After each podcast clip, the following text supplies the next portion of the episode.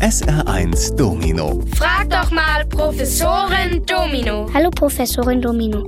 Wieso bekommt man eine Beule, wenn man sich stößt? So eine Beule ist was ganz schön Blödes. Und sie kann auch wehtun. Aber ist dir denn schon mal aufgefallen, dass du nicht überall am Körper Beulen bekommst? Am Oberschenkel zum Beispiel. Da gibt es keine Beule.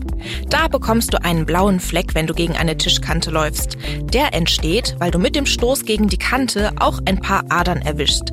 Die platzen und Blut läuft aus. Mit dem Blut übrigens auch Wasser. Aber das siehst du ja nicht. Wenn du dich nun am Kopf stößt oder am Schienbein, dann ist da ja direkt dein Knochen. So kann das Blut aus den geplatzten Adern nicht wie am Oberschenkel nach innen abfließen. Es sammelt sich zwischen Knochen und Haut und macht somit eine Beule. Die verschwindet nach ein paar Tagen ganz von selbst. Schneller geht es, wenn du die Stelle kühlst. SR1. Hallo Professorin Domino. Wieso kann man besser schlafen, wenn es dunkel ist? Das ist eine sehr komplizierte Angelegenheit. Bestimmt hast du schon mal von Hormonen gehört.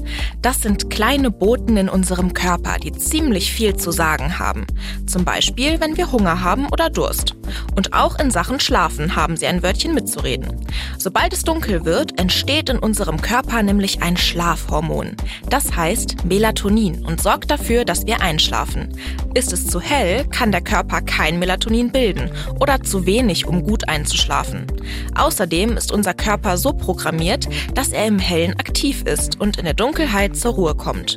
Natürlich kann man auch im Hellen schlafen, wenn man müde genug ist, aber die Forschung hat herausgefunden, dass es viel gesünder ist, im Dunkeln zu schlafen. SR1. Hallo Professorin Domino. Warum haben manche Schnecken Häuser und andere nicht? Haben die einfach nur ihr Haus verloren? Für eine Weinbergschnecke ist ihr Haus sehr wichtig. Ohne es kann sie nicht leben. Es schützt die Schnecke nämlich nicht nur vor dem Austrocknen, sondern auch vor Fressfeinden wie Igeln, Enten oder Vögel.